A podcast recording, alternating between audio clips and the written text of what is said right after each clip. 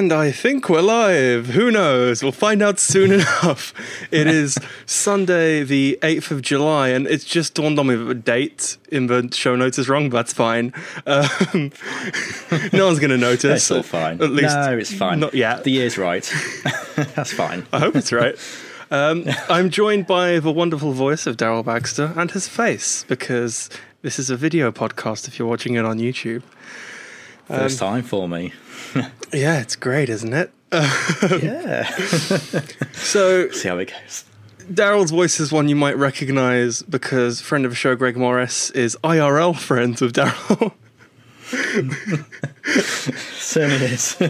I don't know if anyone would call their relationship with Greg a friendship. Um, no, no. Love hate relationship, maybe?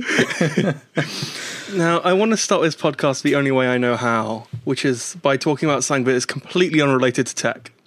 Um, so, uh, the first topic, I promise, is going to be short. It's, it's less a topic, more a question. And the Okay. question is Is it coming home? I'm off. I'm going now. Shortest podcast ever. oh, um, uh, yeah, it could be.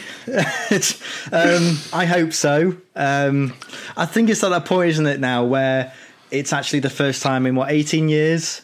So, you know, who knows? This time next week, we could be doing it. Who knows? So, in answer to your question, I think so. Yes. Yeah.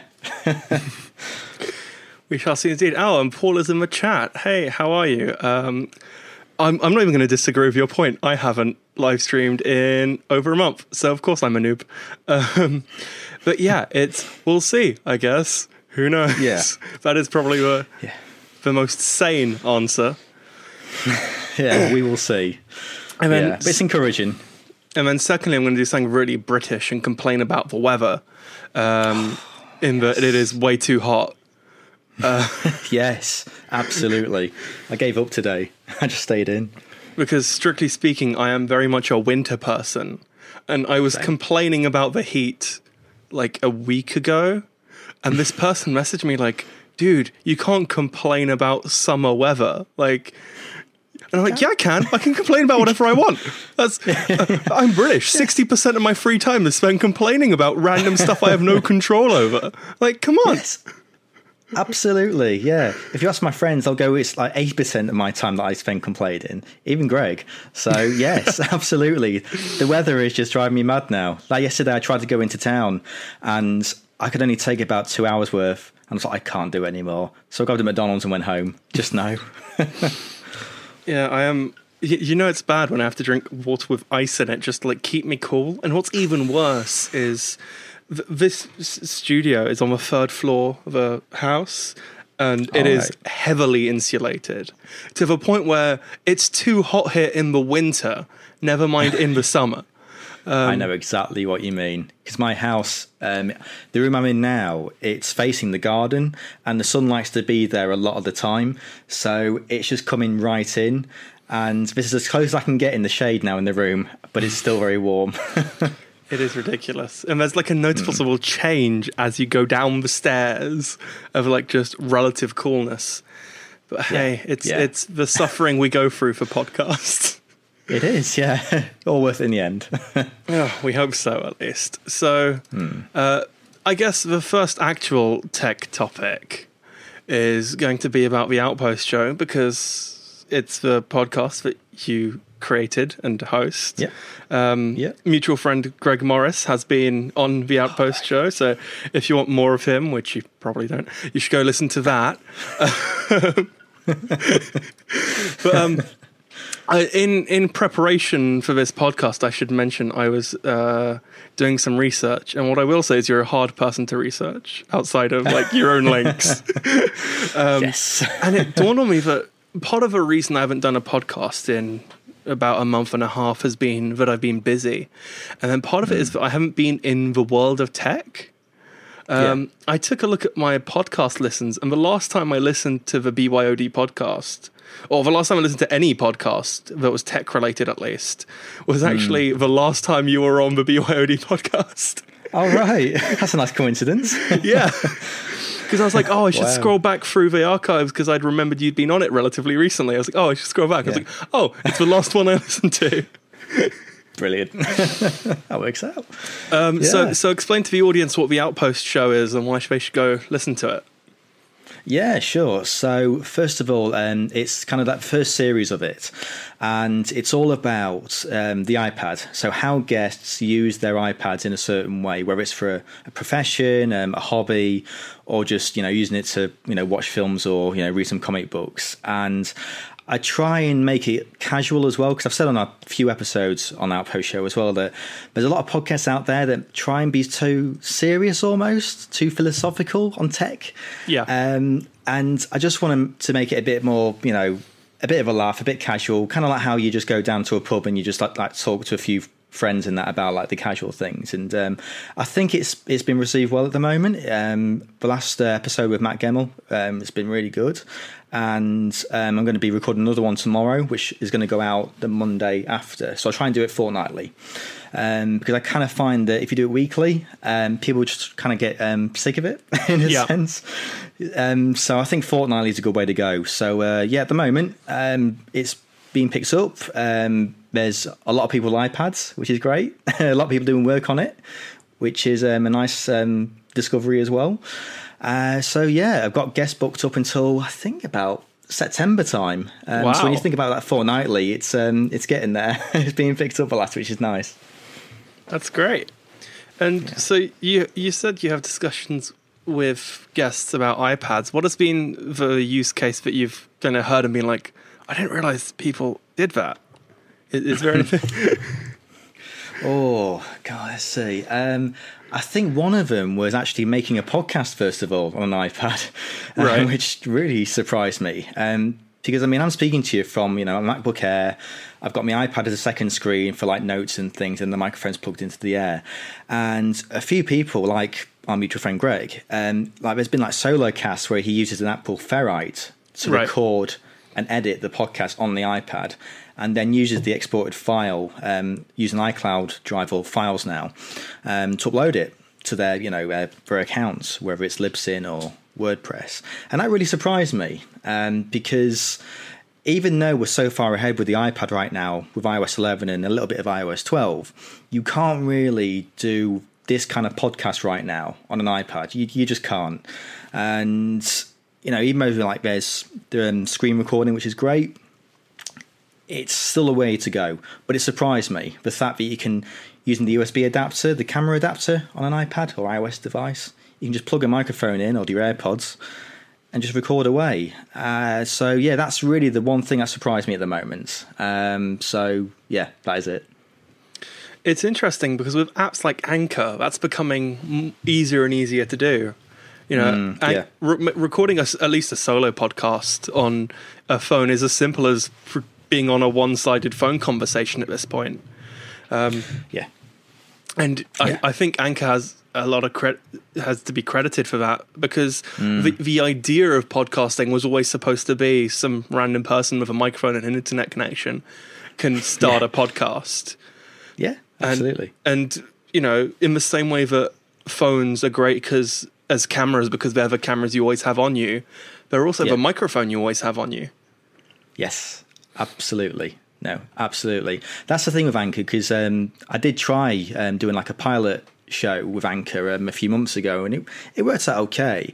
Um, and it was great to edit it. Don't get me wrong. And the update for the iPad the last couple of weeks was great, um, but it still kind of falls into that trap of you can't really do a Skype call and record with Anchor at the same time on an iPad. Yeah. So until Apple opens up that API, um, we're a bit stuck at the moment. But if you've got like a few people nearby that you record a podcast with, and you just record it into a room, then you know you are pretty much set. You really are. Um, so yeah, there's a lot of potential there, and I think Anchor are kind of leading the way at the moment. Apple can learn quite a bit from them, I, I reckon.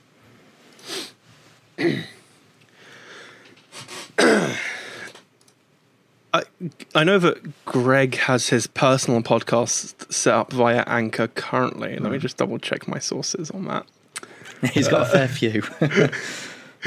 Cause uh, hang on, where is check it? mine. Pocket Casts. I believe it's run through Anchor.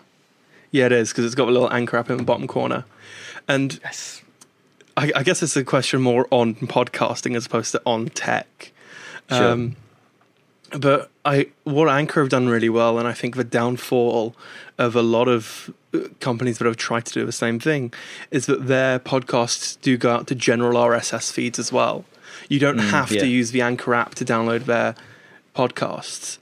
Yeah. And sure, doing it is great because not only do you get extra stuff, but you can also submit voicemails through the Anchor app. Um, and that's actually really cool. I left one for Greg, and Greg, why haven't you replied? I, I remember doing it because it was like I was on my way home whilst listening to Greg's podcast, and I Oh. was, I was like, oh. I, I have an interesting question to ask him. Um, so I down I downloaded Anchor app specifically to leave a voicemail, and then he never replied to it. I'm like, thanks, Greg. Greg.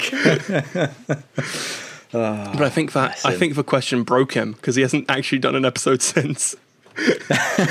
That's just the end. He just set him off. That's it now. He's just taken to BYOD. No more. but yeah, it's a good. It, it is a good app. Um, it's. I think another advantage with Anchor is the fact that it makes the podcast available in a lot more apps as well. For instance, Spotify. So, like the usual way is trying to fill in a form, and then you're in a queue for however long. And it's crazy because with Anchor, it does it automatically. So straight away after about maybe I think uh, a month or so, a friend of mine's got a, a podcast back in Lincoln, and um, yeah, after about six weeks of setting his up, straight away it's on Spotify. So you, you know if you've got a subscription or you've got a free account, you can go straight on, which is fantastic. So that's really one advantage of it, and especially when you've um, trying to get availability into like the Android phones as well, because it can be a bit difficult going into like Google. I think Google Play Podcasts now or Google Podcasts. I'm, I think they did a rebrand, didn't they? So, Google, so. so Google actually launched a proper podcast player called Yeah. Google Podcasts, and Yeah. uh, it, it's it's not bad. I'll put it that way. Like it's a great first attempt, and they they've Yeah. already pushed a couple of updates. Um, it's what's the best way to describe this? It's it plays podcasts. That's basically it. That's good. That's a start at least. So yeah, if you want to find, subscribe to, and play a pod, like if you, it's really great for casuals. I'll put it that way. If you have a Hmm. friend that you want to listen to a podcast you put out, um, what's really great about it is if they come across it on a web search, right? So if you go go onto Google and just type in Snappy Tech Podcast, there's a little play button next to each episode, so they can actually yeah. press the play button and open it right up in the app. yeah. So it's really great for casuals. The search function on it is very terrible, and it doesn't support and it doesn't have any chapter support, um, Oh, which is why I use Pocket Casts primarily.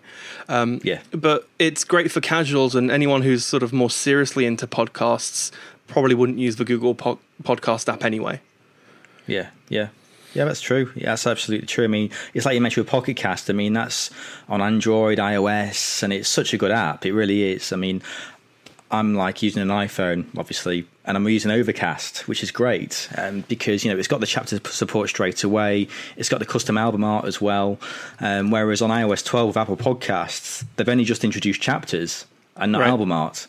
So it it's a bit odd, and uh, even the UI in Apple Podcasts is a bit flawed because it took me a while to try and find the chapters as well. Um, so you have to scroll down and then go into a show more. Then it'll actually show the chapters, which is I find odd. Um, but yeah, it's still got a ways to go, I think. Um, but Overcast is the one to go for, really. And then after that is Pocket Casts on iOS. Android, absolutely po- Pocket Casts. I think it's the number one used, I believe. I, be- as far as I'm aware, I don't know off the top of my head, but I think it is. Yeah. Yeah. Um, But yeah, it'll be interesting to see how that influx of Android podcast listeners, due to that built-in app, will affect podcasts in the future. And because I think so, for the number off the top of my head right now that's coming to mind is like seventy percent um, of podcast listeners use Apple Podcasts, which yeah. means that sounds right, yeah. which means that if nothing else, at least seventy percent are on Apple devices. Um, Yeah, that's a scary thing, isn't it? yeah, and and so hopefully we'll see a a higher percentage of Android podcast listeners as well. Um, yeah, that that is the thing because you know even though we're like you know you've got the fanboys on either side going about how Apple's the most used and then Google's the most used. I mean, when you come down to it, there are more Android devices being used out there, you know, because there's so many different ranges for Android, from like 50 quid all the way up to, you know, seven, 800. Yeah. So there's a lot of easy access for a podcast. There really is. Um, but then again, when you've got, like, say, with Apple, I mean, there's, there's, so many, and iOS can it can range to the HomePod, for instance. You know, um, the podcast can go to the Apple TV even. So you're not even using an iOS device in a sense. You're using Apple TV. Yeah. Um, so there's a lot of you know a lot of range there, really, um, and it also depends like with how a lot of people use their podcast app as well. Whether it's just on the commute, whether it's on a, a job that they can listen to podcasts. Um, or if someone's working from home, they might just have it on their HomePod, perhaps again just listening away. So, you know, there's a lot of avenue there. There's a lot of potential. And I think, especially with the Apple Podcast app coming to the Apple Watch soon, I think that's going to also open it up even more. I think it depends really with the Android side. Um, well, I mean, Android smartwatches aren't really the greatest thing at the moment, are they? so it's interesting because I, I use mine primarily as a notification machine. I don't really do much yeah. more, and it and it works for me, I guess. I'm on yeah, a sure. I'm on like a four. I, I think it's four years old, three four years old, something like that. So because this came out just before the original Apple Watch. Oh, um, okay and I've been using it since then. And personally, like every time people are like, "Oh my god, Android Wear is the worst thing ever," or Wear OS as it's now called. Um, yeah, yeah. Whenever someone's like, "It's the worst thing ever," I'm just like, "Well, it works great for notifications, and that's pretty much all I use it for." Um, yeah. So we'll, yeah. we'll see. But yeah, I, I don't remember what I paid for this, but I bought this secondhand off eBay, and I I want to say it was like around two hundred pounds. Um, and yeah, sounds about right. You know, battery lasts like two days with an always on display. So I've, I haven't had this charged yeah. since yesterday. I only got home about an hour and a half ago, and I was out okay. elsewhere last night. It's currently on thirty percent. Um, Stop that. And yeah, the thing for me though is the always on display, which is like the biggest reason I dislike the Apple Watch just as a just when I see one, I'm like, is that not annoying? Like, it's like it's the weird wrist dance you have to do to get it to wake up more than anything. You have to be ah, like, come yeah. on, I want, yeah, I want the time. Yeah, I've done that so many times outside, and I just get weird looks. It's just not right. but yeah, it's a strange thing because I mean, I've had my Apple Watch since um, like the Series Zero now, since it mm-hmm. first launched, and only like this last few months that the battery's gotten so much worse now. So I can just start wearing it at 7 a.m. And by the time it's, you know, maybe 12 hours later, it's on like 10%, which never happened, you know, before right. this year. Um, so yeah, the battery is wearing down. But of course, with WatchOS 5 coming, it's not going to support my watch now. So that's kind of put me in a, in a sticky position. Um, because when it first came out, I was of the opinion that when it came to, you know, like newer models, they kind of treat it like like a watch shop in a sense, which I I'm sure they still exist and do this, but still, where you bring in the watch to an Apple store and they will then, you know, personally upgrade the watch and they maybe right. put the latest chip in or something. Yeah. But and straight away you'd have the latest features and but you still have the latest, you know, your same watch in a sense, which is great. But not so with this, because now you have to go and sell it for maybe 10% of the price because you know apple prices when you sell it, it drops like a cliff. Mm-hmm. and then when you go into an apple store you're looking at the same watch for you know another five six hundred pounds. And then you kind of think to yourself well is it worth it? Have i got it have i got the most out of it for the last few years? For me you know I'd say yes and no because I think, like yourself, I'm using it like a notifications machine as well. I'm using it to pay for goods in shops and also the fitness because I'm really addicted to those three rings now. I have to get 30 minutes. Everyone regardless. I know with an Apple Watch is like those free rings. like, yeah. My life means nothing without free full rings. yeah, I I know where to lie. I've been out of. I think the calorie count was five 50 out of 560 and I just skipped around my flat for about 10 minutes. It was ridiculous. If if You've Been Framed was still on, I would have gotten the money and been on TV easily. But yeah, it, it's um it's an interesting one because they're already hinting about like the Series 4 watch that could be coming out in the fall with like a slightly bigger screen. and I'm still not sure where I want to upgrade. I really don't know. Um, so I'm a bit torn at the moment. Maybe just use it as a notifications machine. We'll see. Yeah. we'll see. I still can't get over the, the fact that it's essentially a square as well. So it's like Yeah. something about the shape of it just doesn't exude confidence. Yeah, that's the thing. Yeah, it it did put me off at the beginning as well because I have had like you know. I can't really say this anymore. Like circle watches, let's go for that.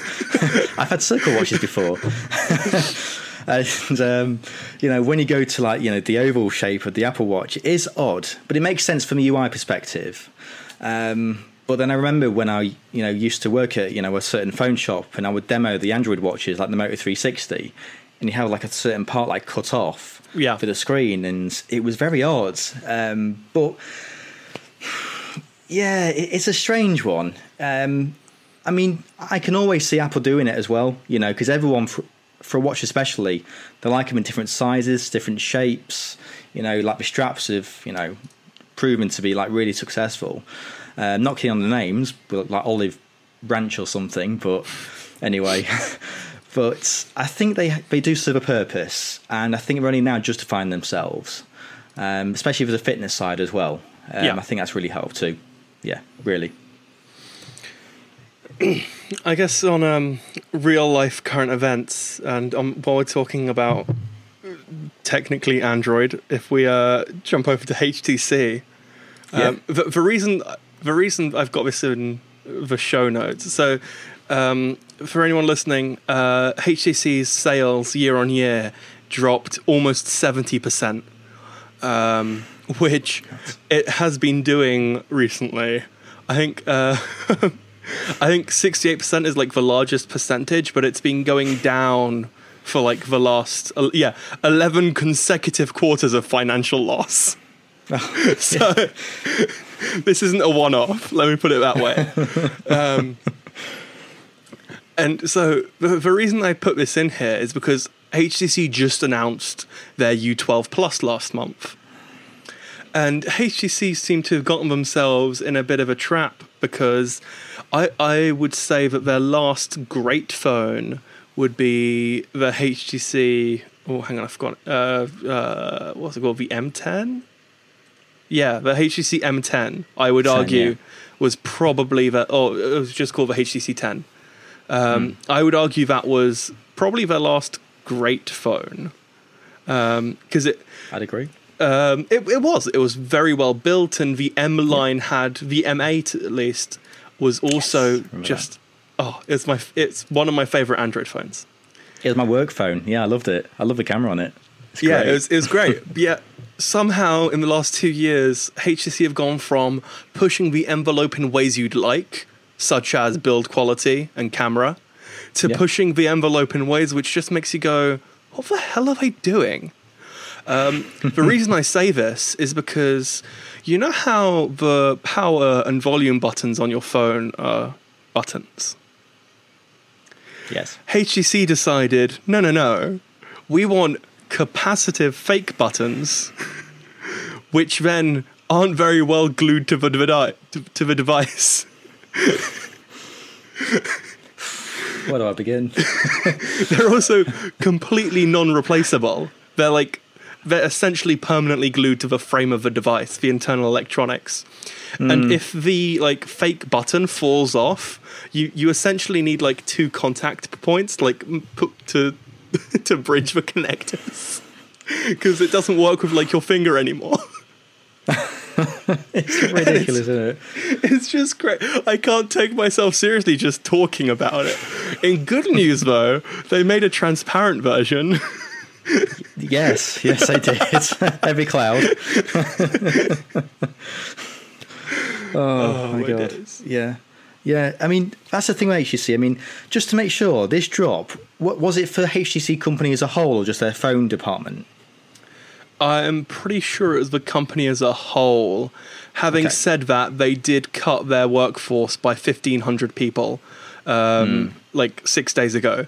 That being Yeah. 22% of their entire employees.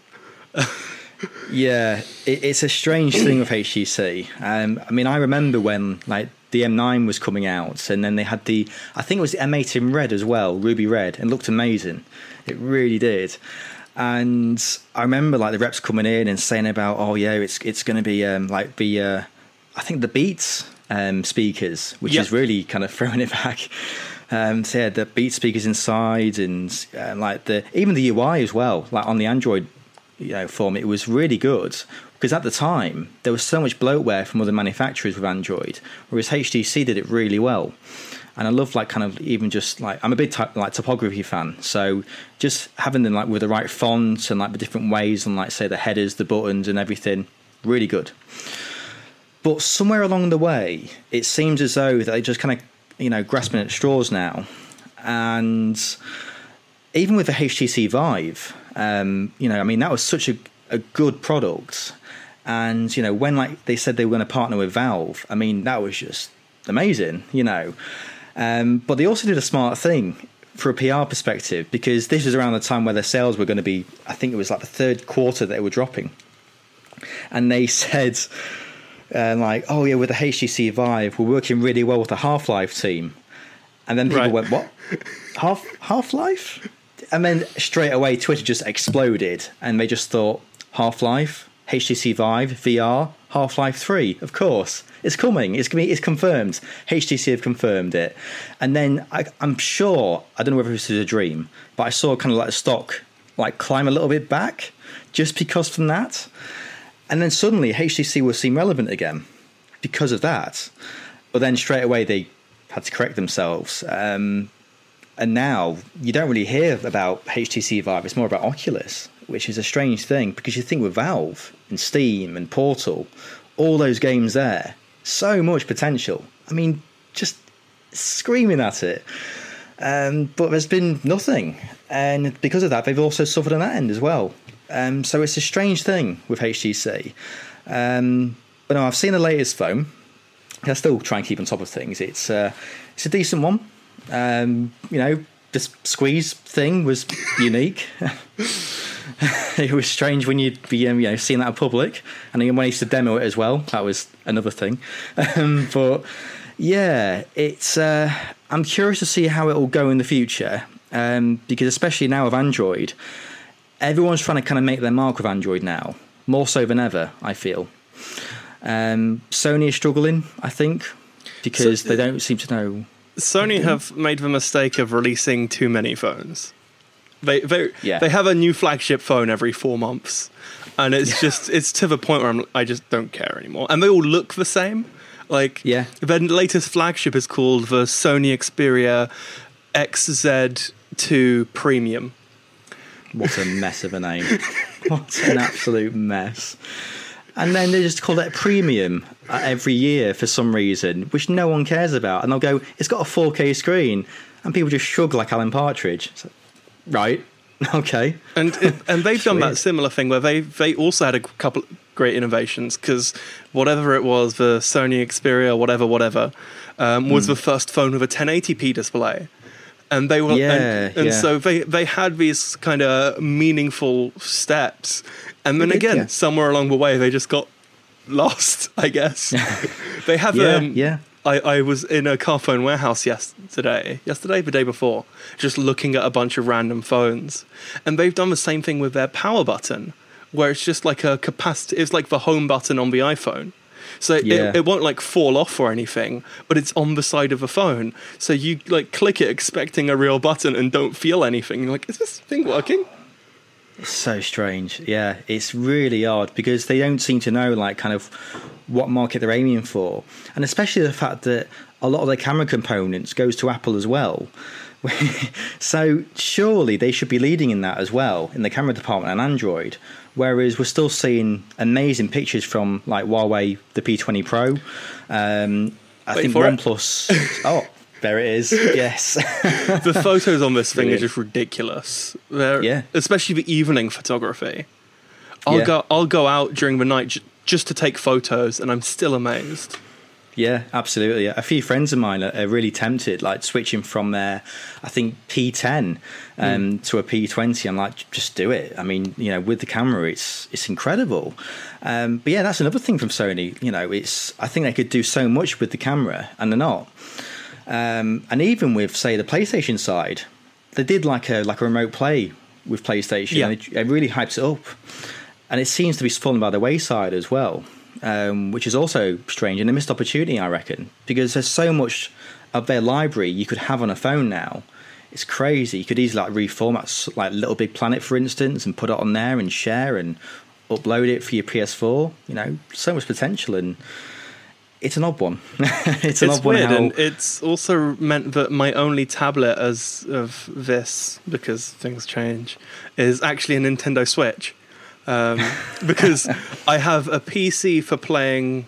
Like I'm, not gonna, I'm not going to. Hey, hey, hey, mine's in grey as well. But I actually yes. did a controller mod, so they're now clear, and they look oh, wow. awesome. Yeah, the clear plastic oh, cost like ten pounds off eBay. It's really wow. good. Is that is that a purple clear or is it just clear plastic? Uh, I got clear clear, but you can get. I think okay. it's called atomic purple or something. You can get that as yeah. well. Yeah, reminds me of like the Game Boy colors yeah. back in the day.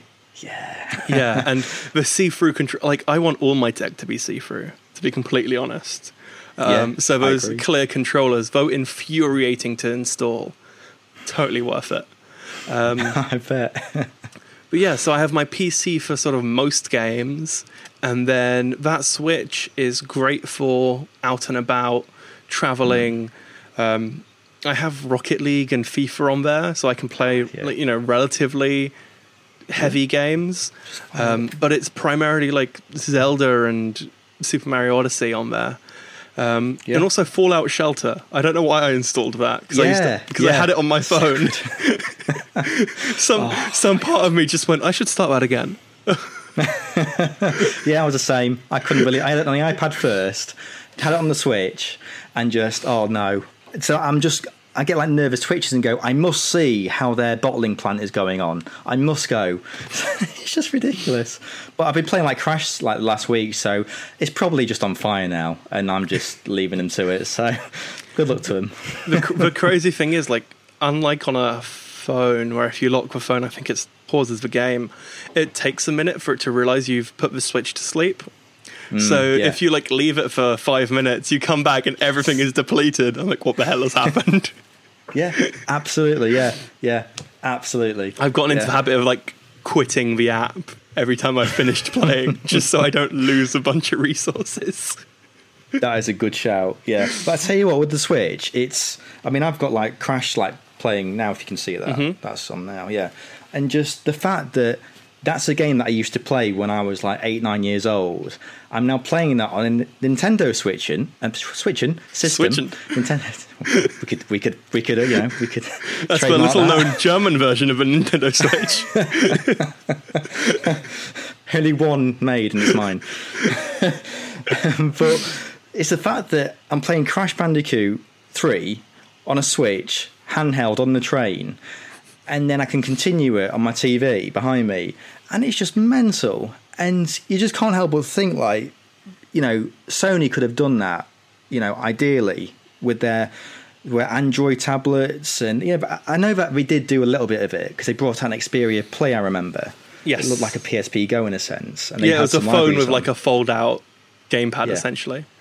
Yeah, and it, that's also kind of just been forgotten about, which I find odd because you know people are trying to have games work on a touchscreen phone still, and the fact that they had something like that on Xperia Play, it was just asking like to have all the games on it and stuff, you know, and it wasn't. But the fact that you know I can be on the iPad doing work and then switch to the well, switch, switch to the Nintendo Switch and play Crash. It's great. I they should, they should call I, it that. The Switch. Interesting. Yeah.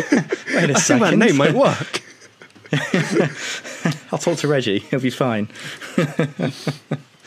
yeah, I'm totally um, amazed by it, and yeah, I'm I'm curious to see how Sony will do it with their console. Um, because I had um, a guy on the podcast a few weeks ago, and um, Chris Gullion, and he said a, a, an interesting point how Sony are kind of in the arrogant stage of going, well, here's the stuff, and here's what we think will, will be good for you and you kind of saw that at the E3 conference because it, it was such a, a weird conference because they switched from the conference itself and then people talking outside on a bench, almost like Question Time or GMTV or Good Yeah. Morning Britain, and it was very odd. And a couple of games were announced, you kind of saw them before, and it was a lot of horror for some reason, which I didn't get.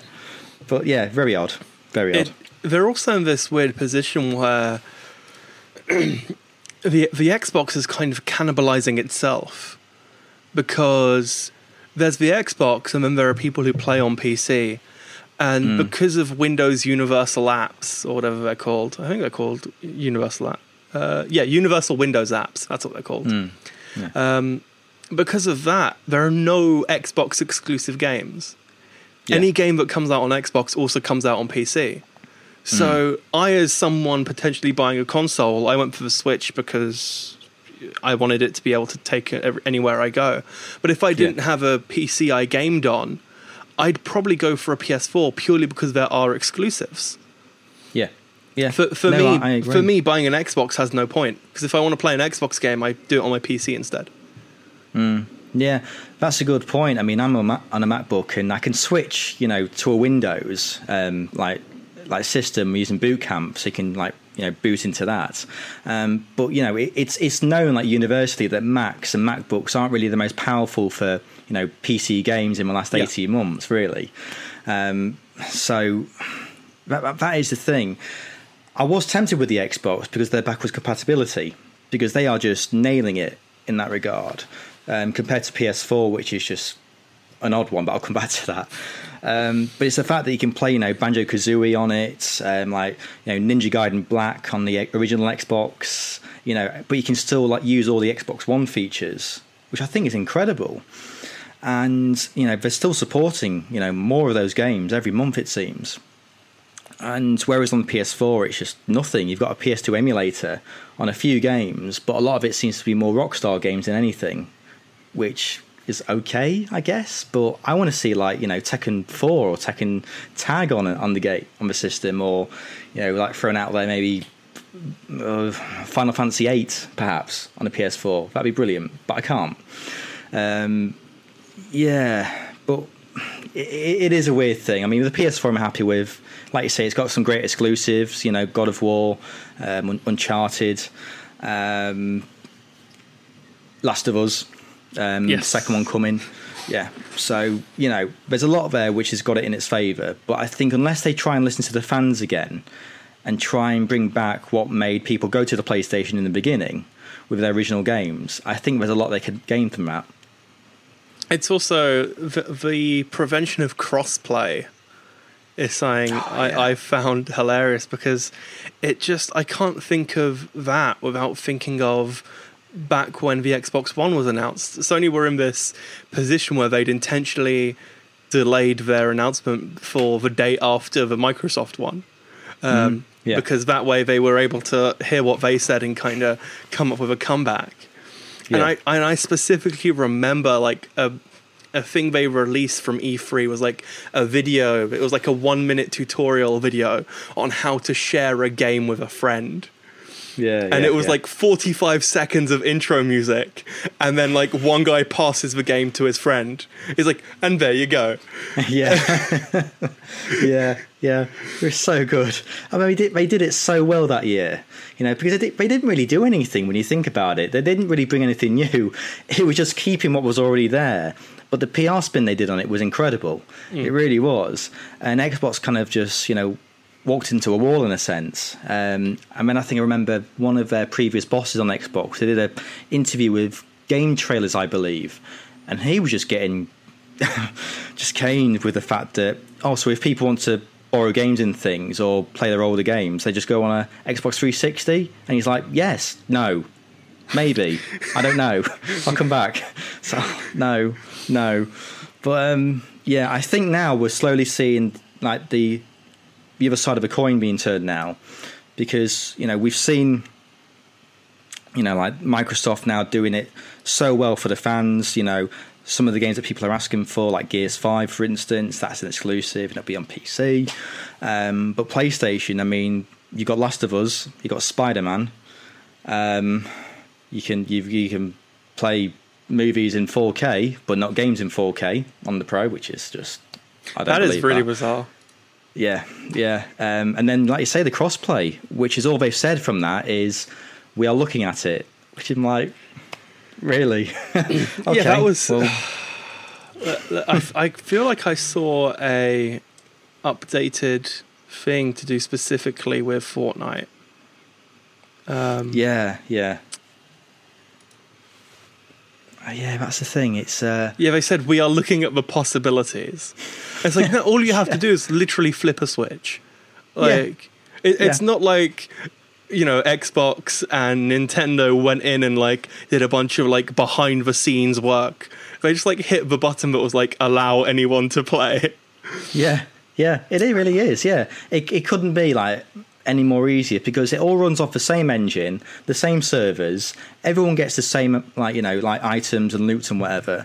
So there is nothing stopping Sony from doing this, as far as I'm concerned. From a business perspective, it, we- we're seeing a car crash in motion. from a PR perspective, it's it's crazy, and it'll make people kind of think again about, well, if I'm going to get a PS4 am I re- and when this game comes out, am I going to be playing the same character on my Switch on my PC? Is it going to work? So unfortunately, they've laid the seeds of doubt there, which is only to their detriment, really, and it's a shame. Yeah, and it's it's worth mentioning and Fortnite being. Oh, I should have put the word Fortnite in the title. We'd have so many views right now. yeah, Um, when great. Fortnite was first launched on console, they'd accidentally forgotten to distinguish between PS4 and Xbox One players. Um, so they'd accidentally enabled cross-platform play. Uh, so Yeah, they yeah. actually had to go in and put in a hot hot fix to prevent that from happening.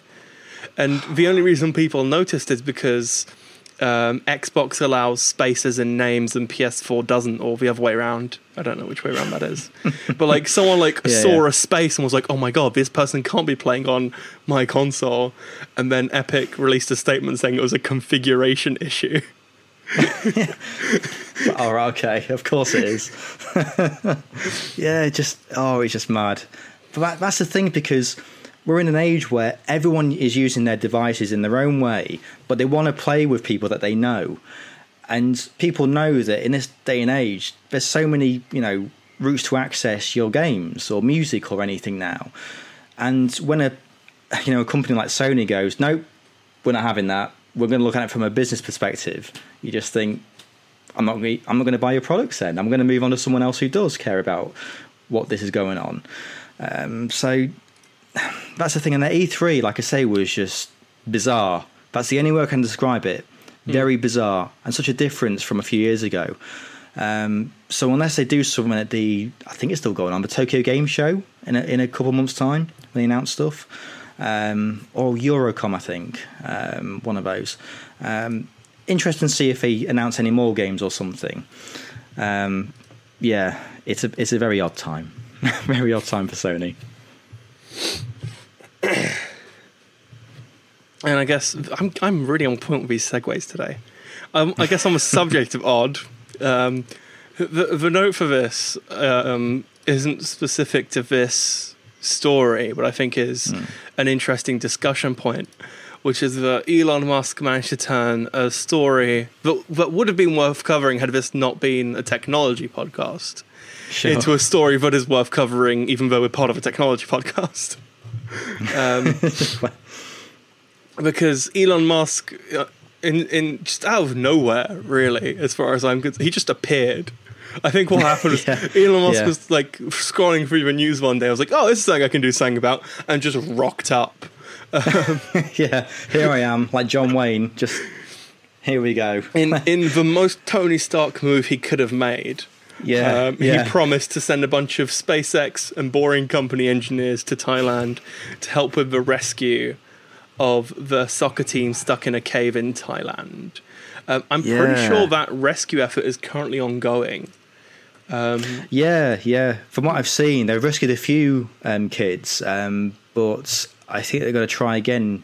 I'm actually just checking the website now. Um, yeah, four boys rescued, um, but the rest must wait. But they say it's running smoothly. But nothing about Elon Musk, it seems. No, nothing about flamethrowers or anything there.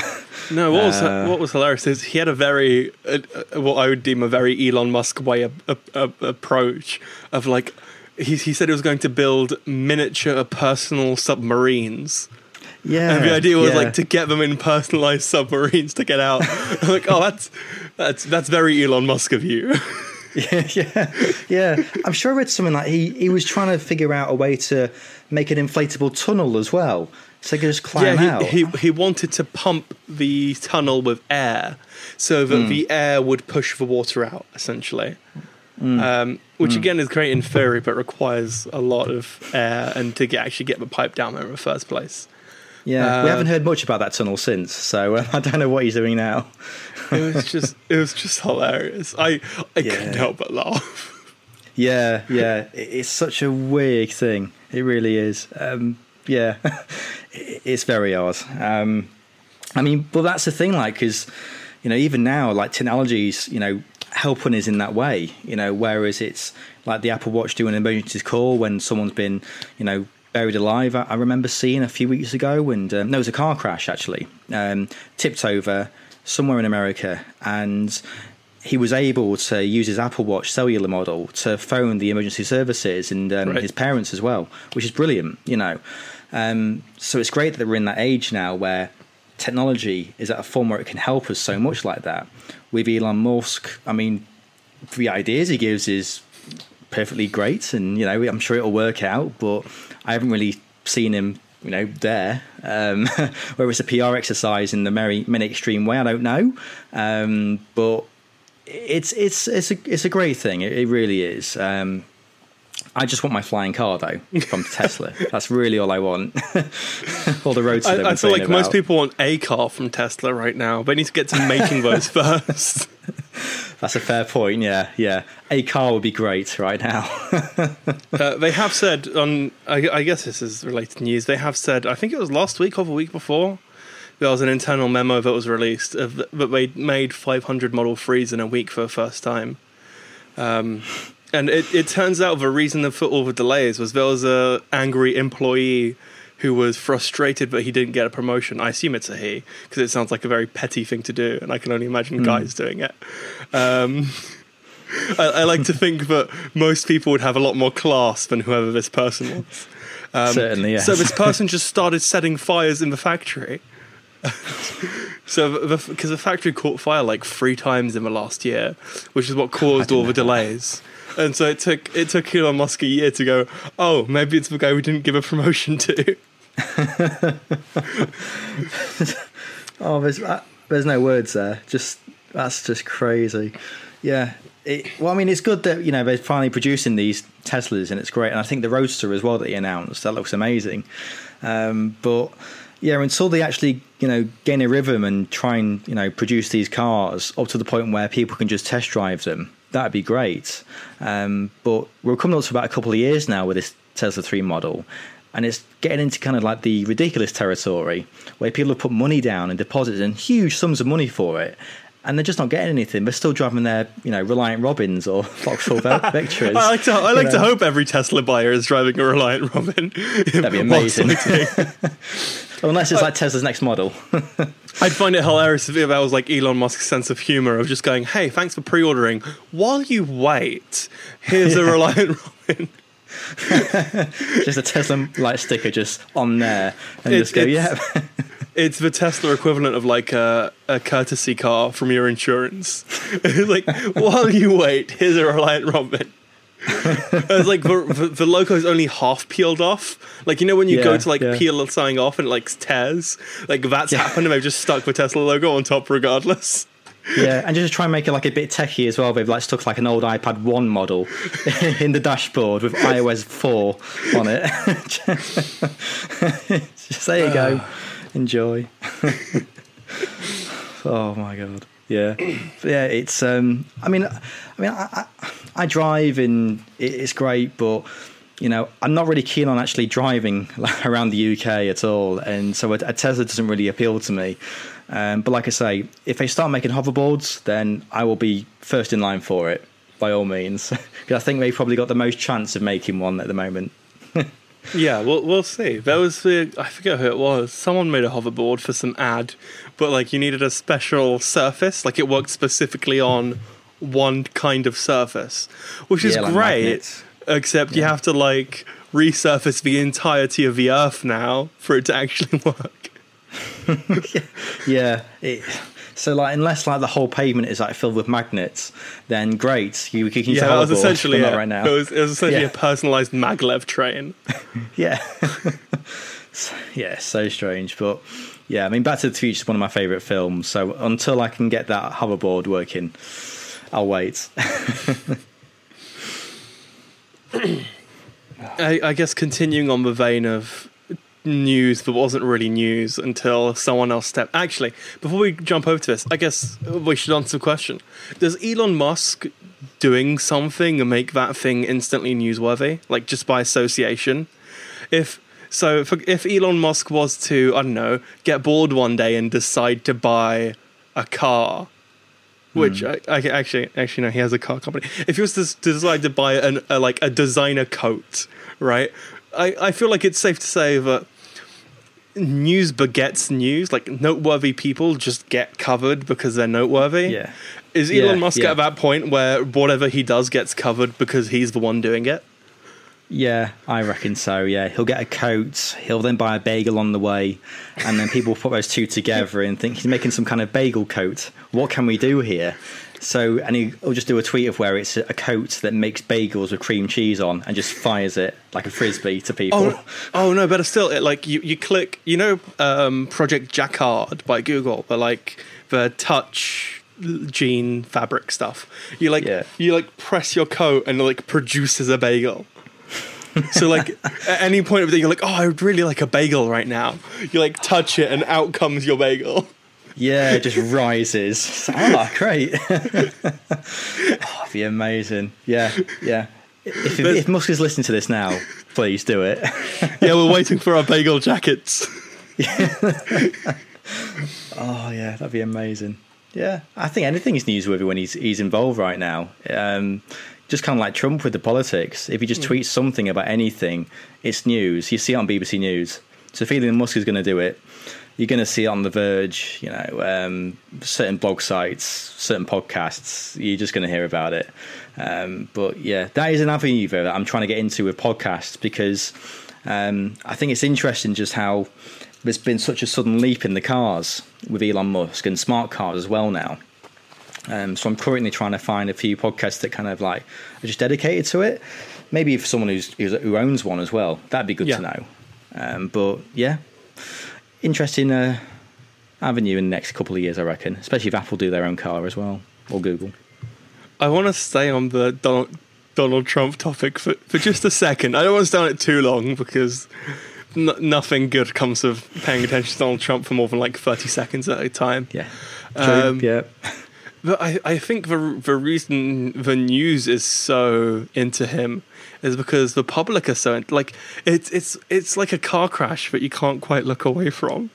Like Yeah, I've just gone onto his Twitter and just scrolling through it, it is it is hilarious. Oh, it's mad. It's it just doesn't make any sense at all. It really doesn't. I don't know what happens. Um, there's a few Netflix programs of him, and um, it it says about how we kind of got the idea of it from a like a certain governor in 1998, and instead of just using social media, he was using like the news channels, the local news channels at the time. And since then, he kind of got the idea of like if you just say anything, it suddenly becomes news because of the position you're in Yeah. and now he's the president, which still doesn't make sense or ring true to me in any form. When it says President Trump on BBC News, I'm like, that, that- that's not true, and It's it like, is. it's like you're telling me this guy has the same level of notoriety as all of the other presidents. Yeah, yeah. He, he's standing toe to toe with Obama and you know and, and Clinton. I'm like, oh god, right, okay. So yeah, um, I, but I do think that without him, um, we wouldn't be seeing Twitter right now. It would have disappeared a long time ago, really, um, because I think he is the one who's who's just making it as a life support machine. Without it, I'm not really sure how Twitter could survive, really, unless you try and make the ads uh, more relevant. For, for me, Twitter is uh, is one of those things where the concept of Twitter will always be around, um, even Yeah. if it isn't Twitter itself. And I guess Yeah. um, what's it called? Uh, wait, I know this. I haven't used my account into so long. I've forgotten the name. Mastodon is that the name of it? They, Yeah, I use that, Twitter yes. 2.0. Yeah, Mastodon. yeah, that's it. Um, yeah, that's good. So I I think something like that would have been had Twitter died, there would be like a Twitter 2.0 essentially. Um, Yeah, And the thing with Mastodon is it's not designed to make money. It's just an open source piece of whatever. that's Um, it. Yeah, Because I think realistically, a company like Twitter just won't make money. Um, but it's right, the, yeah. it's the kind of thing that won't go away. So it either has to belong to Google, who don't really care. I mean, look at Google Plus. Um, Oh, no, Google Plus. or it has to be um, open source and not trying to be monetized. yeah, And in what I can only describe as the best segue I'll ever make on this show, there is a great Donald Trump tweet um, where he talks about, and I'm quoting him right here Twitter is getting rid of fake accounts at a record pace. Which really nicely segues into our article of Twitter is deleting roughly a million accounts a day. I, I don't think that's true in any way. A million accounts. I mean, I, I, I go on it like now and again, and of course with Twitter, it, there's a lot of World Cup um, tweets. Would you believe? Um, World But- Cup. Is this just a really large cup? Is that what it is? Like, I think it's I think it's the World Mug. Yes, um, it, it's a lovely mug. People are loving it. It's coming home apparently. I don't know where, which home it's going to, but I wish them well in their home. on, on, Um, on a quick side note, sorry, really quickly, I just want to point out how can you invent a sport yet only win the main competition once? That's all I'm saying. Carry on. yeah, yeah. A total fair point. Yeah, absolutely. Yeah. I mean, when I started, when I joined Twitter in 20, 2009 even, it was it was great. I mean, I, I kind of like came across actually when I used to use the app uh, Tweetie, um, a, a third party Twitter app, and it was great. And you know, you you would have like maybe a tweet every five minutes and stuff, and and that was it. And then you'd have people who would because they wanted the news on Twitter. Would you believe? So they tried to get an RSS news feed into a um, a Twitter account, and then you could see it. I'm like, oh wow, I can actually see BBC News articles and breaking news on Twitter, and now it's just like a common thing now. But you know, we're- we're at a point where we've got to like mute a lot of accounts and a lot of words, and try and ignore a lot of the noise as well, because you can get really like mentally affected by it. Yeah. Um, you know, especially if like you know, because I'm I've just decided I'm the past month I'm going to do full time freelance writing and the podcasting, and when I'm seeing like tweets like just going, oh yeah, I've got I'm got this writer's job and it's great, and you know I'm here now and look at me at this event, and you know for some people, I mean not me, but some people, it will you know dampen their you know their enthusiasm as an encouragement and think, well, if they're doing that on Twitter and they got all their thousands of followers, then you know how have, I got a hope in this? And you know at the end of the day, you do have a hope. You know you just got to do it, and you just got to like kind of block out that noise. You know, the noise has always been there. You're just watching it now on a smartphone or a smart device. That's the only difference now in yeah, 2018. but the noise now follows you. yeah, yeah, absolutely, absolutely. So you you've just got to, you know, by all means look at the noise, but don't read into it, and just focus on you and just go. You know, just don't get any distractions. Um, that's my helpful hint for the day of life. Um, so if you want any more, you can join me on Twitter. um, If you want to hear about how you shouldn't use Twitter, follow Daryl on Twitter. at Daryl Baxter. Enjoy. but no, it, it's. I mean, I've unfollowed a lot of accounts, not a million accounts, but a few where you know a lot of people. Um, how can I put this without you know? People like a lot of drama out there, you know, and I think sometimes you just got to mute the noise and just focus on what you're going to be doing. If you enjoy it, just go for it. It doesn't matter if there's three people, four people listening or watching to whatever you're doing. it doesn't matter. It's more than zero at the end of the day. And if you're enjoying it as well, and no one's listening to it or reading it, who cares? If you're happy with it, go for it. So that's kind of the thing with Twitter at the moment. Um, it's a good RSS feed for news, and you know, there's a lot of people we, we can connect with. I mean, we did with uh, Twitter anyway. Um, so it, it's a very big uh, double-edged sword, really. Um, kind of Darth Maul double-edged lightsaber, really, in a sense, because it can help you, but it can also really hinder you as well. You just got to try and balance it. And I think the thing that people forget, and I did a Instagram post about this a while ago, um, because Instagram is probably my least used social media. Okay. Um, purely because I don't take enough photos I deem to be share worthy. Um, Okay. Because I'm usually making videos, and I've actually gotten onto the IGTV hype train. Um, so I'm doing some dedicated content for that, but that is Okay. very much been like 90 second to two minute like quick shows, as opposed Yeah. to that like 15 minute YouTube video. Or this, you know, this podcast has gone up to two hours before. Um, oh wow. so it's it's more like quicker content for for the kids of Instagram, I guess. Um, yeah. And I did I did this post where when I initially re-announced myself on Instagram because I'd had the account since what, since when? Let me double check this. Since 2014, the start of 2014, but I hadn't posted anything. And so when I actually went to start using my Instagram account properly, I mentioned that it was like a place for a collection of highlights. And it kind Yeah. of it kind of dawned on me that wait a second, people forget that that is what social media is. Like Yeah. social media is just a collection of highlights as though your life is like one peak to the next like it's only ever going up and that's not how life works No, no, it's not. No, that's, that's the thing because I think a lot of the users here um, grew up with a lot of the reality TV in the early 2000s. So just watching that, you know, every evening after school, it kind of like got them in the mentality of, oh, well, if they can do it, I can do it. And now with social media, you know, from like say like Periscope and um, there's another live app, uh, the name eludes me.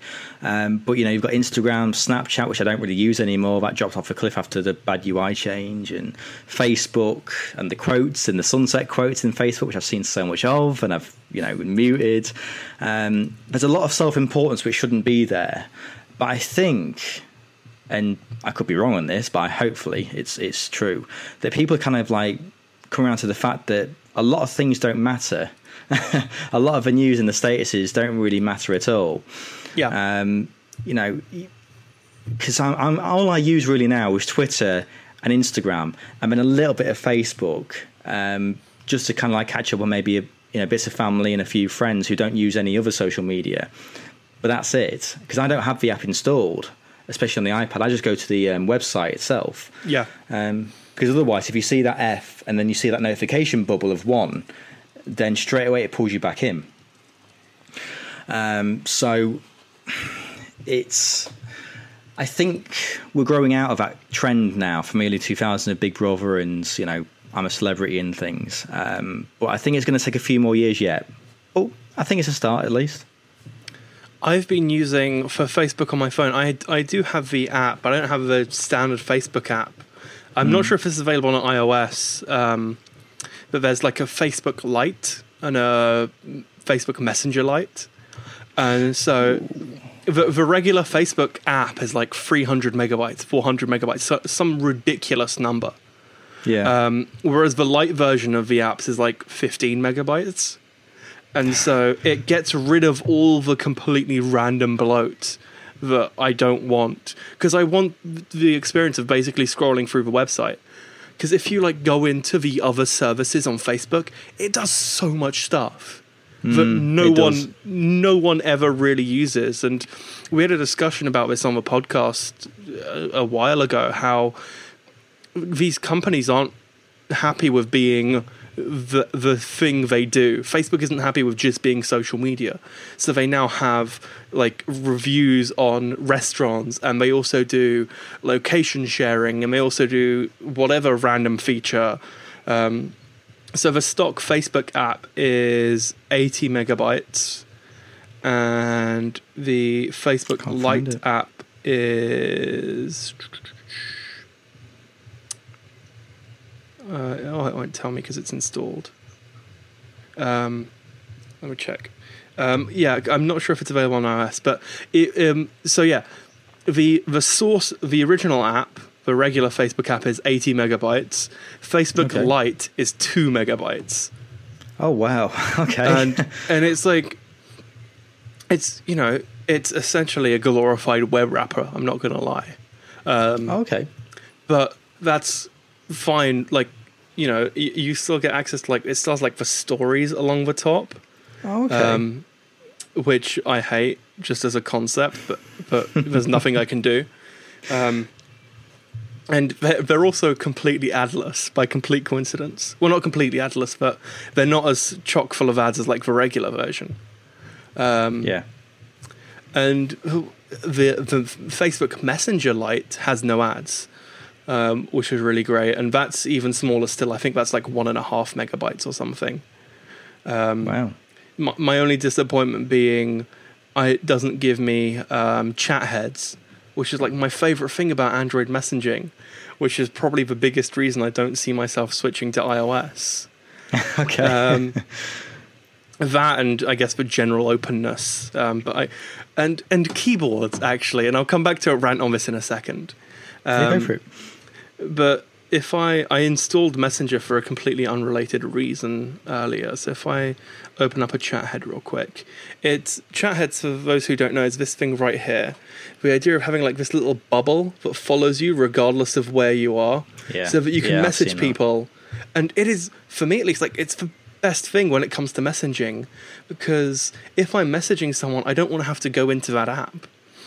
At Yeah, one po- uh, for for for the longest time, I actually used Facebook Messenger as my SMS app. Like I'd send text messages via the Facebook Messenger app purely because it had chat heads. Um, oh, okay. because you can set different default SMS apps, and Facebook has offered that. Um, so the the chat heads were something I really loved, um, and then SMS messed up, so I decided I was going to use um, just the standard Android messages because it also has web support and stuff. Sure. Um, but chat heads, uh, probably the biggest reason that every time I see an, an iOS device, I'm like, oh, if only yeah. that yeah. that and I'm also um, not using iOS apps out of spite at this point because everyone else in this household has an iOS device. Oh, good. Yet yet somehow there's only ever one lightning cable. Um, so the fact Yeah. I, that my phone uses USB C means that I never have to argue with anyone about my charge cables, and that on its own is good enough for me. Yeah, that's yeah, that's fair. Yeah, that is totally fair. yeah, I mean there are adapters, um, you know, um, but yeah, it's. Uh, I mean, I agree with like say how iOS. It's you know I've never been you know that kind of fanboy where oh you must like this certain product because it's great and you know if you don't like it then get out. You know I've never been like that. You know with consoles certain games, Blur and Oasis, you know, iOS and Android. I've liked it all. I, I don't mind. It sounds like a cop out answer, but it's really the case because, you know, what is the problem in just liking what, you know, everything that, that that's out there? And because you generally do as well. I mean, don't get me wrong, Sony has stumbled. Uh, Microsoft have stumbled. Nintendo have. I mean, I'd love for Nintendo to have a, like a, a UI refresh or a or the eShop refresh, so you can have like more tailored, you know, recommendations when you buy this like things. It'd be amazing. Um, but you know, everyone has their faults. You know, at the end of the day, no one's perfect. I mean, I want to see better keyboard support on the iPad. Um, I'd love to be able to play a game on the iPad keyboard on my smart keyboard case. Um, but now I, I still have to, you know, go to the screen and play, you know, Tomb Raider 2 with all those controls when I've got a keyboard right below it. It doesn't make any sense to me, you know. And even going back to our point in the beginning, you know, I'd love to do a podcast on the iPad, but I can't at all because they haven't got the API available to anyone. So it's frustrating. Um, and I'd love a dark mode on iOS, but there isn't one. But there is a Mac OS soon. So that's just bizarre as well. So yeah, everyone's got the faults. You know, everyone has. But um, I have I have a spare lightning cable though, if or um, if, if they want one. So- I'll let them know. it's just it just it just amazes me because like our house is littered with Apple boxes because we have Yeah. two iPads, three iPhones, um, and then there's like an old like this box that you can see right there. Oh, that yeah, white see, yeah. box is for an iPhone 5s. Um, Oh, okay. But it's used. It's like it's used like as a spare phone um, because everyone who owns an Apple phone in this phone in this household is also with a locked Apple phone. Um, we tend to travel a lot, um, which means that, that whenever we travel, we have to resort to the iPhone 5s. So oh wow. and you know, Amazing. going from iPhone 10 to iPhone 5s isn't the most graceful or dignified of um, journeys. No, I bet. oh, I bet. Yeah. That's the thing. I mean, I think there's a lot of nostalgia that's coming up now for older devices as well. Uh, because in my bag, I've got an old um, iPod um, video edition, and I love it. You know, it's so good. Um, I wish I could use my AirPods with it, but at the moment I can't. Um, but there's people I've seen on Twitter who are like buying like old, you know, iMac, the original iMacs from '98, and just seeing how things work. Or people are like going back to the um, like original MacBook Pros or PowerBooks as they used to be known as before the Intel switch. Um, and even now, I'm seeing there's a YouTuber, um, a, a game guy. Uh, I think it's Metal Jesus Rocks, and it has a video of him for 20 minutes building a Windows 98 machine, and just like inserting like a Voodoo FX card and just seeing how you know Quake works on it. it. It's just amazing. But I love that kind of thing, you know, just to see because if you got like Quake 2 struggling in 2018, it's such a weird thing, but I love it. Uh, but yeah, nostalgia is definitely um, a massive thing in this day and age, and I think it's going to grow even more, especially with uh, with the computers and my laptops and the tablets soon. So yeah, yeah, really interesting. I, have a. This is a question for you because as a non-iOS user, I don't know if this is just my parents being like my parents, or this is a genuine iOS issue. Um, and this is to do with keyboards. So Okay. um, I I am bilingual, as are my parents. My parents um, were born and raised in Georgia, and then moved over to the UK roughly 20 years ago, which is where I was born and raised. Um, but I also I feel like speak Fresh Prince song. um, so, for, so just to give you context, when I want to switch languages on my keyboard, I use Yeah. SwiftKey, right? So what I do is I like grab the space bar R, swipe it to the right, completely different keyboard, all as well. Want to change to English, swipe back, all as well. If I want to use Yeah. emoji, there's like this really nice dedicated emoji button. I click it. There are all my latest used emojis. Um, my question is I don't know if this is a remnant from before iOS officially supported keyboards.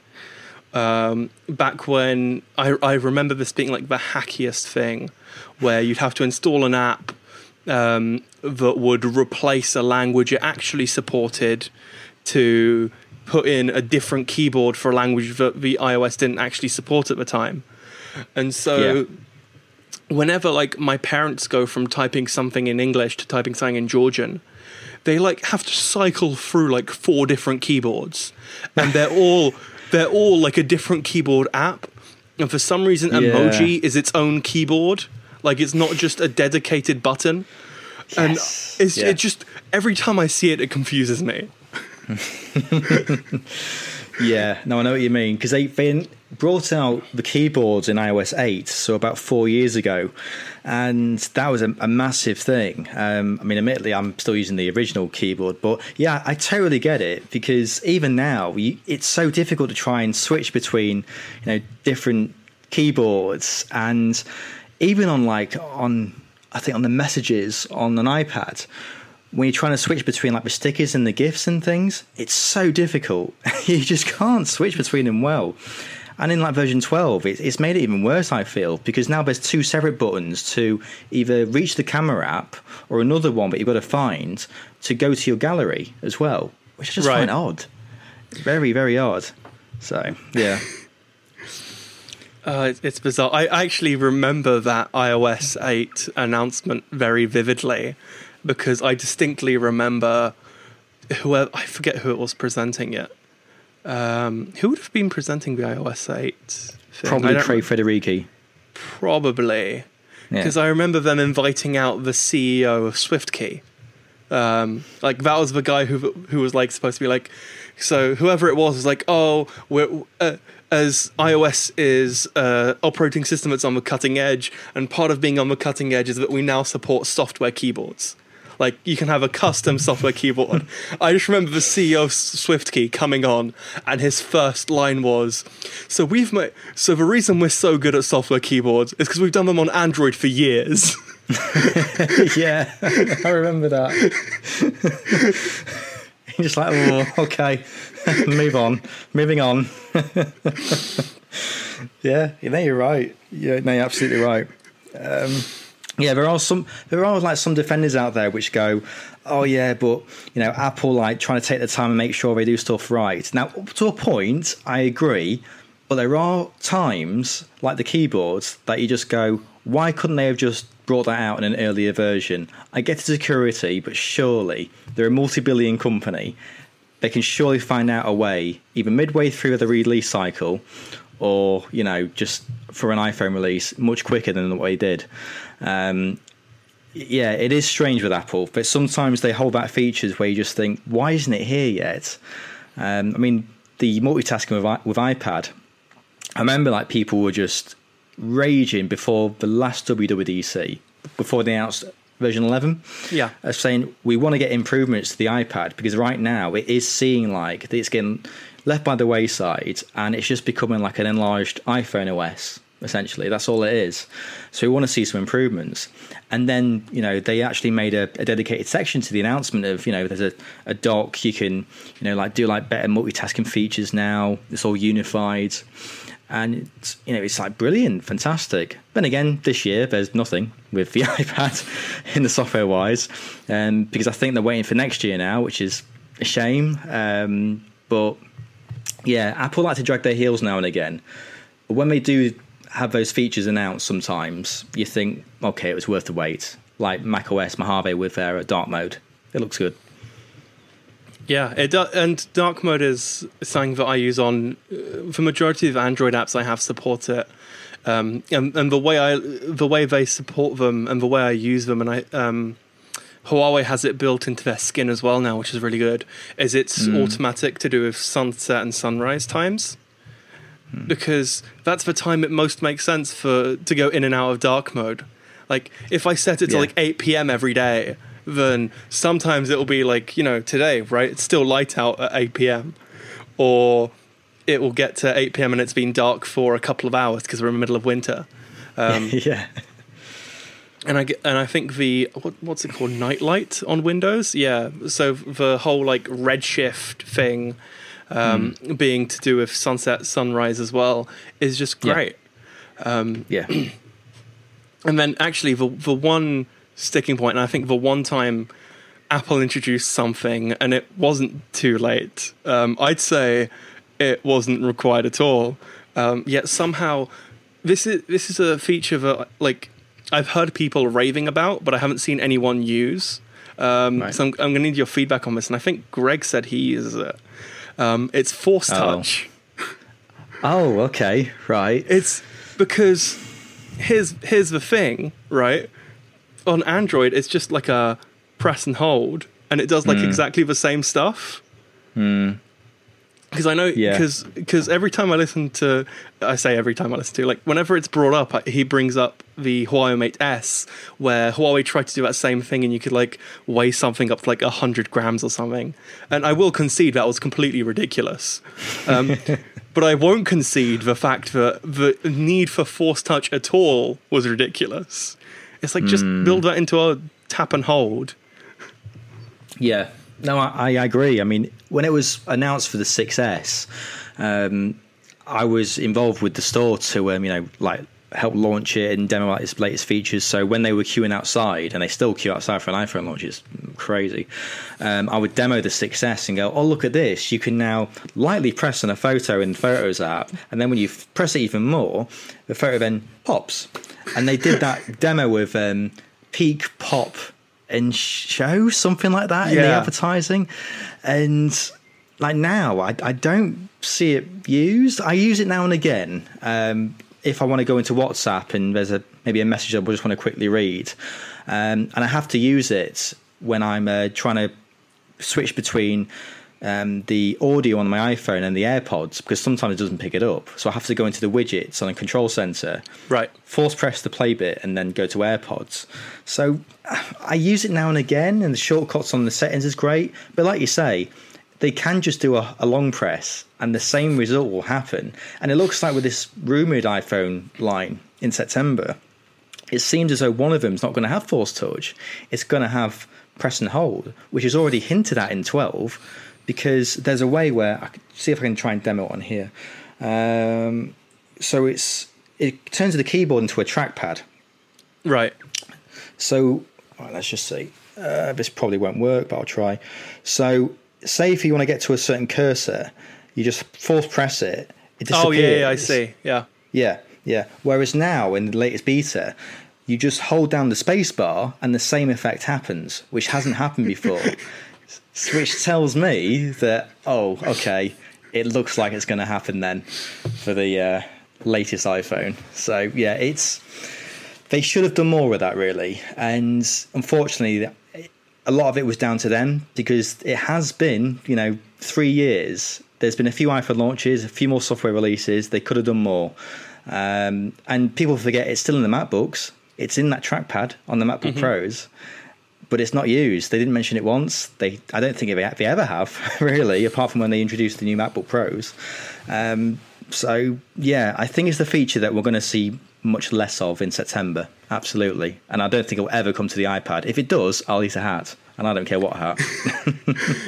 because it's it's it's for, for me at least it was more the impact it had on repairability like Yeah. you know if you want to put in a pointless feature go for it be my guest but when Yeah. i then want to like replace my phone screen and they're like no no no you have to calibrate force touch like is there an option to just turn force touch off like Yeah, that's the thing. And actually, it reminds me because um, that was a point of ha- having the haptic engine from the Apple Watch put into the iPhone. And that's when they said, oh, because of this, we can now expand it to use Force Touch. But with that, the only thing that's really kind of been you know made more use of is when you get notifications but it's more customized because that taptic engine is really good i have to say it's something that i notice all the time uh, so I think it was kind of like a it was a knock on effect of having the Taptic engine chip inside the iPhone. So you had that. So I think that thing will stay inside the iPhone, but the Force Touch itself, the interaction will go away. Um, so yeah, it is a weird one. Um, but yeah, I can see that going soon. Absolutely. I, I just it makes zero sense. It didn't make any sense to me at the time. It doesn't make any sense to me now. The, No. Huawei were actually the first company to ever send me a review unit for a phone, and it was the Huawei Mate S with the Force Touch. And I remember getting it and being like, "Why? Just why?" that, that was my only question. It was a who would use it, and b why would you use it? Hmm, because even yeah. the like measuring app, which lets you measure like up to hundred, I remember using that once, like just for like just to be able to laugh at myself for doing it. Right? I, I like you know put a couple of grapes on my phone. I was like, oh look at me, I know the weight of two grapes. What a great feature! And then ate the grapes. Why? it doesn't make any sense. No. That's the thing. A lot of manufacturers, like we said with Sony, they're just throwing stuff at the wall and seeing what sticks, and that is not something that's stuck. It's just been slightly been holding onto the wall because of Taptic Engine and notifications, and that's it. Nothing else. So yeah, I, I will say, um, congratulations to Apple for finally fixing their notifications on that subject. like the- Oh, just the lock on the lock screen. Like iOS notifications are currently at least like the weirdest thing I've ever had to look at. Hmm. Like yeah, because this this is my current notification pane. If I if I pull this down, you'll see there's currently one notification, um, and even that is just like Google has a semi-persistent notification that like pops up frequently about like weather or if there's anything current happening that I should know about. yeah, Um, yeah. But like this this is what my notifications usually look like. It's just my quick settings up top. Yeah. Um, and yet I'll, I'll like pull down a notification pane on an iOS user, and there's like weeks worth of notifications that haven't been dismissed. See I might have. Yeah, I, I probably do actually. And yeah, it, it's crazy because their notifications have been. Yeah, so yeah, i I'll just I'll just show it. So yeah, just all of them. They're still going. It's still going. It ended last Monday in the morning. like I don't want them. No, it, it's such a mess. They always have been. I think the only time I liked using notifications was. I think it was iOS nine because it had a nice look about them as well. I'm sure it had like kind of like a a, a black um, UI with them, and it was really good. And then in, in iOS 10, they just redid them, which made them look really chunky and really fat. And you just thought, well, they're not grouped anymore. They're what they're white, they're bulky. Like, where are the group notifications? Then they announced it this year, which got a cheer. Um, but I still think it needs work because just notification center itself, it just seems so badly made. You know, compared to when it was in iOS eight, you had like really like a good design and notification center. You could access some widgets inside it. Um, it was there's some bits that were split. I remember. Um, the notifications were actually you know split into you know good chunks, and you could arrange them well. But here, it's just it looks like they've just gone. We just put some notifications in now. Oh, we can group group them now. That's all from us this year. Farewell. It's just it's odd. And I will say the group ones work better on iPad, um, but they're still the same on Mac OS. I mean, if I just drag it here, hopefully it won't end this call because that would be awkward. This is Skype. Anything could happen. It's true. Yeah, yeah, yeah. Uh, yeah, so it's got the same look of notifications, but it's still got notifications going back to um, last Tuesday of 9 to 5 Mac, which I don't know why they're still sending me notifications. yeah, just so weird. So weird. And I love Google's approach to them. I really do. Um, especially with Android P as well. I really like those. Android P is something I'm excited for, and Huawei have done a good job of updates. And it, it is worth mentioning with Project Treble, th- their hmm. idea of separating the manufacturer ROM from the Google Android source. So the idea being you can update Android without the manufacturer having to do anything. They're sort of Yeah. two separate modules Yeah, yeah. which should have been yeah. the way they started it off, to be completely honest. And Yeah, that's absolutely. meant that like eight different manufacturers support the Android beta. um, you yeah. can get it on like a OnePlus, you can get it on Xiaomi phones, you can get it on a bunch of random phones, and it's supposed to mean that Android updates come a lot easier and a lot quicker. And I've noticed it on my Huawei phone, and that's probably just something to do with the fact that it's the latest and greatest right now. I guess the real test it will be like two years from now to see if it's still getting updates. Um, but right now, on like the 12th of every month, I think it is off the top of my head, there's like an update waiting for me. And I'm the kind of guy that likes getting updates, even if it's like the tiniest thing. Um, I used to, on my S7 Edge, I'd install like a different ROM every week just for the sake of trying it. Just for like, Yeah, yeah. just being like, I wonder what this one's like today. Yeah, I know what you mean. Yeah, no, I totally agree. Yeah, it's a shame we can't do it with iOS in a sense because we can't really customize it a lot, um, which I think is why a lot of people are waiting for dark mode because you know there's a lot of access with the apps now where dark mode is everywhere in some of these apps. Where it's you know Overcast, Ulysses that I use, um, uh, Twitter, Tweetbot. Uh, that's all that comes to mind at the moment. But even like you can change the app icons as well, you know, which is I think really nice. I mean, I've got the Deliveroo app, and you can change it to the Pride icon, which I've which I've just done because I, Oh, I really like it. Yeah, That's cool. So, yeah, so I could just, I've changed it and it looks great. Um, but that's all the customization that it goes to, well, apart from the you know the obvious wallpapers and home screens and that. Um, but you know, to have a dark mode on that so on the iPhone would be great. Um, I can't help but feel that they're waiting until the launch of the iPhones in September to bring out dark mode because with the OLED screen, I think dark mode will look really good on it. be a nice Oh, I- as as a user of OLED devices, I'm I'm sure if you used an iPhone 10, or I assume you have one.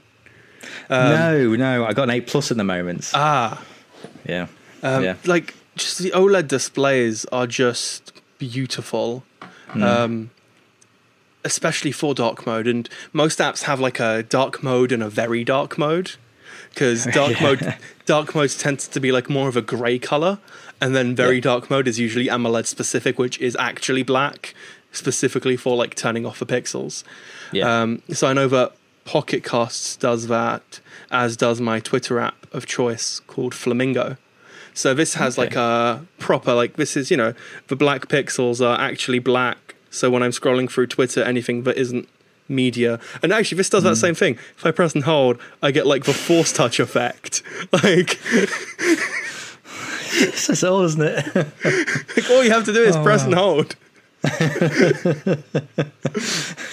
oh my god. Yeah. It Yeah. even gives me like a little vibration. You know, like the you know how you get the vibration when you force touch on an iPhone. It- yeah, it, like yeah, gives yeah. me that the same vibration feedback. And i'm someone who who hates any vibration. Like i have keyboard vibration turned off. I have like my phone is essentially a brick.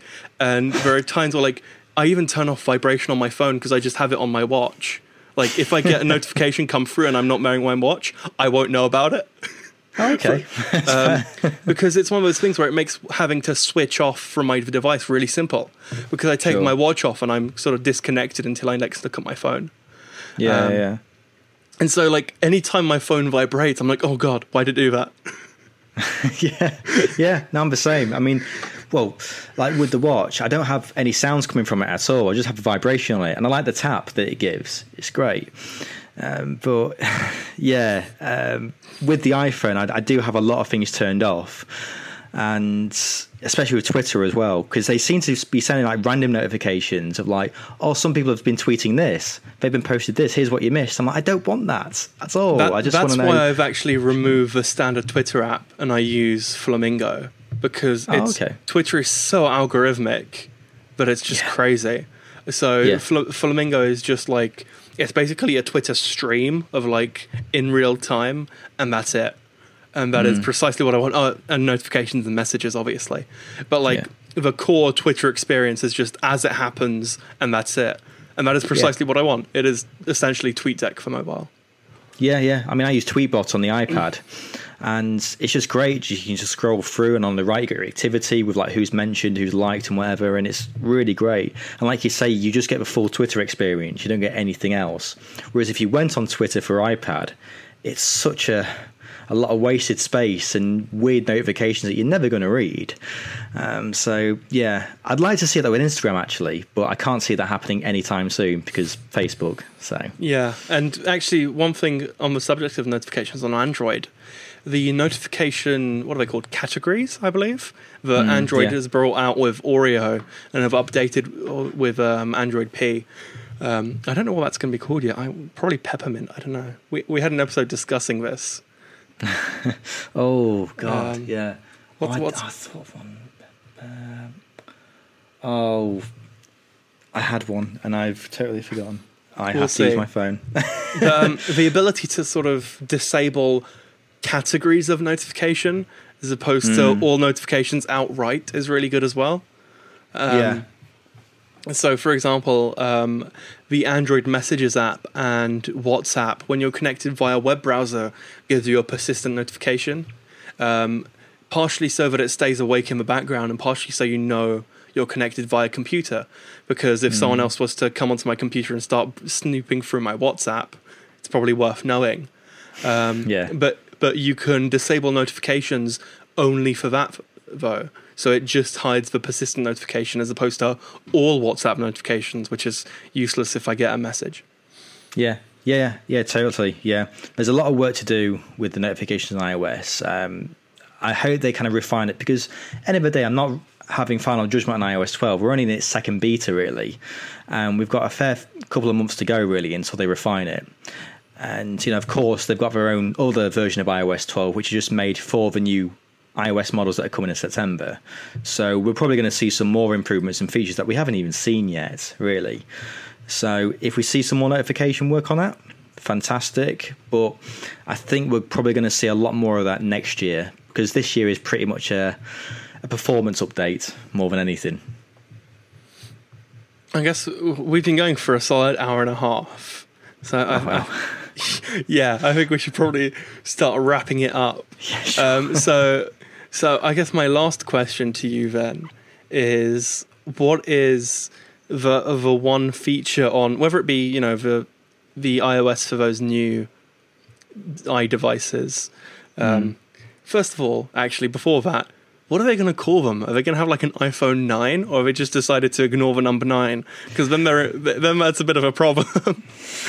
I, uh, I tell you what, I've been thinking about this for a while, and and I think it, it's the hint is at the iPhone 10 name because I've believed since it came out that we are now at the second chapter of iPhone. You know, the iPhone 10 was the start of that; it's the introduction to it, and I think we've got to see that as the second generation iPhone, like overall. The last 10 years has been the first gen. In, Yeah. You know, in many it's, small it's, steps. it's iPhone season two.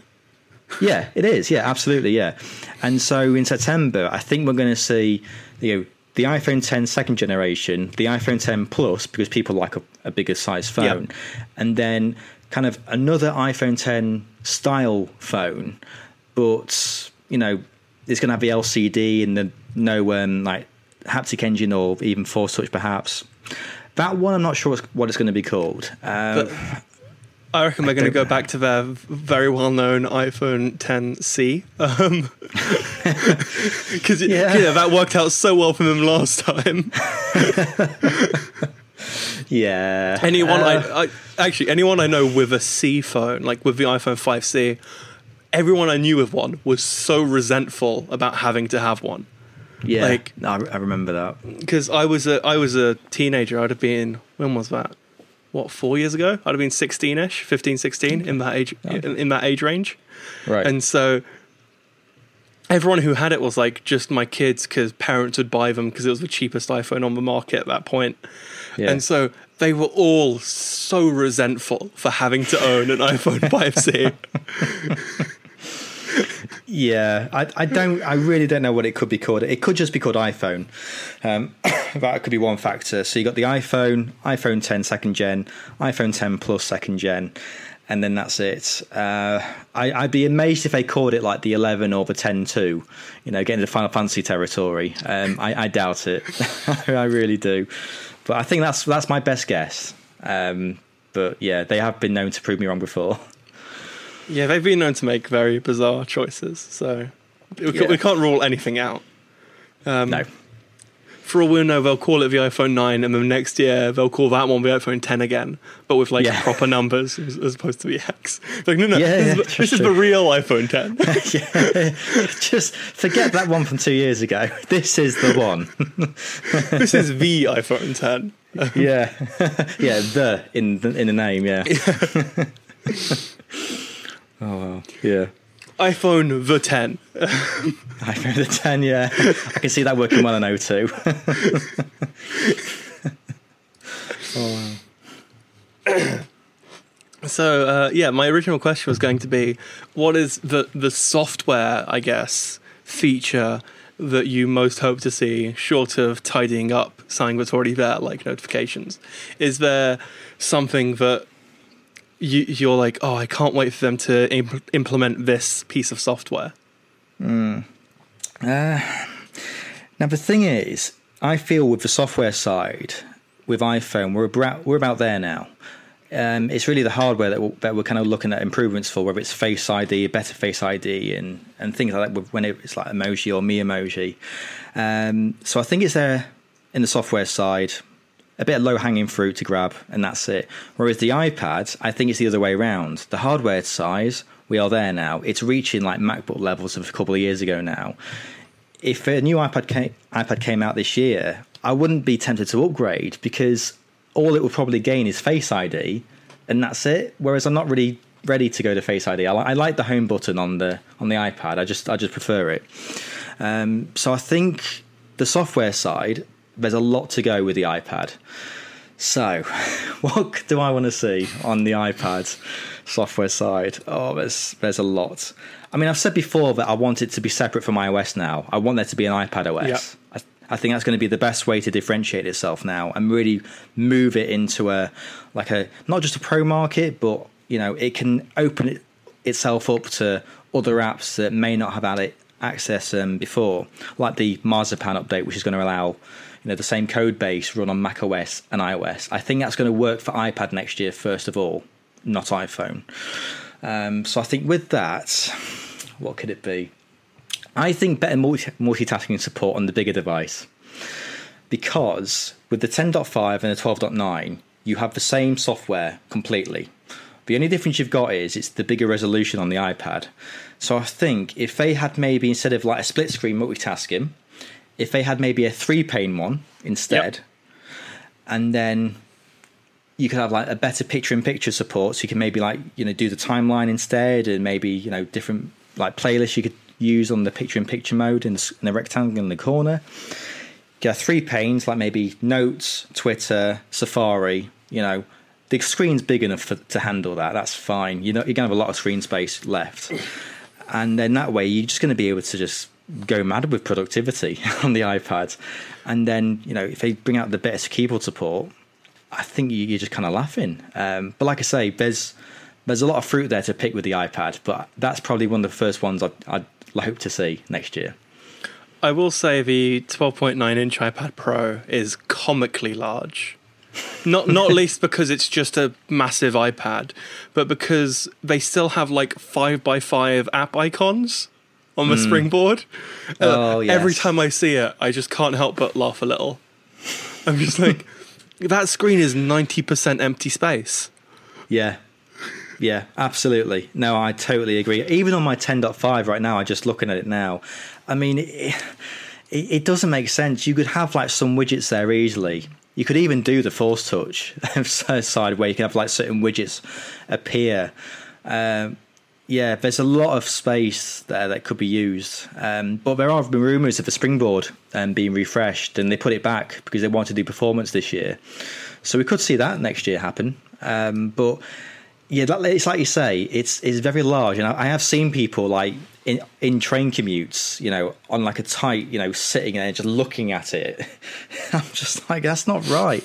But then again, you know, back in the day, we saw people use massive broadsheets of the Guardian, the Times, and that was bigger than an iPad. So I, I don't think we're far off. But um, at the moment, I'm I'm happy with a 10.5. But if you bring those improvements to the 12.9 more, I may be tempted. We'll see. Awesome. So, Daryl, um, thank you for coming on. It's been yeah, an absolute pleasure. Um, It's been fun. R- remind everyone where to go to check you out, where all your stuff is. Yeah, so I'm mainly on um, two social medias, really. Um, so it's the Twitter, so it's Daryl Baxter, um, all one word, that's all it is. Instagram's the same as well, um, and of course you can join them. You know, Outpost Show. Um, so the easiest way to find it is either on Twitter or just applepodcast.com slash the Outpost Show, and it'll take you straight to it. But it is available on other apps as well. Um, new episode is coming a week tomorrow with a great guest. Um, he's an Apple pundit, and we record tomorrow. So it's um, I'm really looking forward to that one. It should be a good one. Awesome. Thank you so much for coming on. Um, Thank you. If you're listening to this live, you you done good. Congratulations. Um, if you want to listen to this again later when it's I, I have decided I'm going to rename the Snappy Tech podcast RSS feed to like the Snappy Tech podcast remastered or something. Um, but yeah. um, if if you want to listen to that, um, as always, go to snpy.tech slash podcast. Um, if you really enjoyed this and want to donate a cup of coffee, go to snpy.tech slash coffee. That link is on screen. Uh, show notes are as always in the show notes section, as as they do. or in the description if you're watching this on YouTube, the audio version. So if you're using an iOS device, go to snpy.tech slash iTunes. Um, if you want to go to Daryl's website and you're obsessed with Snappy Tech links as opposed to proper URLs, you can go to snpy.tech slash Daryl and that'll take you to his website. So you can do that.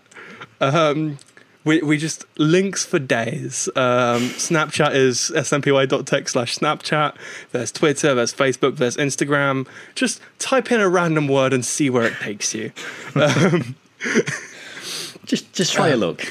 yeah, you never know. If if it doesn't exist and you want it to exist, mention me on Twitter. Be like, hey, at g underscore chachanidze, we want this link, and I'll make MySpace. it happen. Live oh, journal. No, MySpace. the fact that MySpace still exists is hilarious to me. Yeah. Um, yeah. but yeah, so you go do that, um, and we will see you next Sunday, where we will know whether or not it has come home. Bye. Bye. Bye.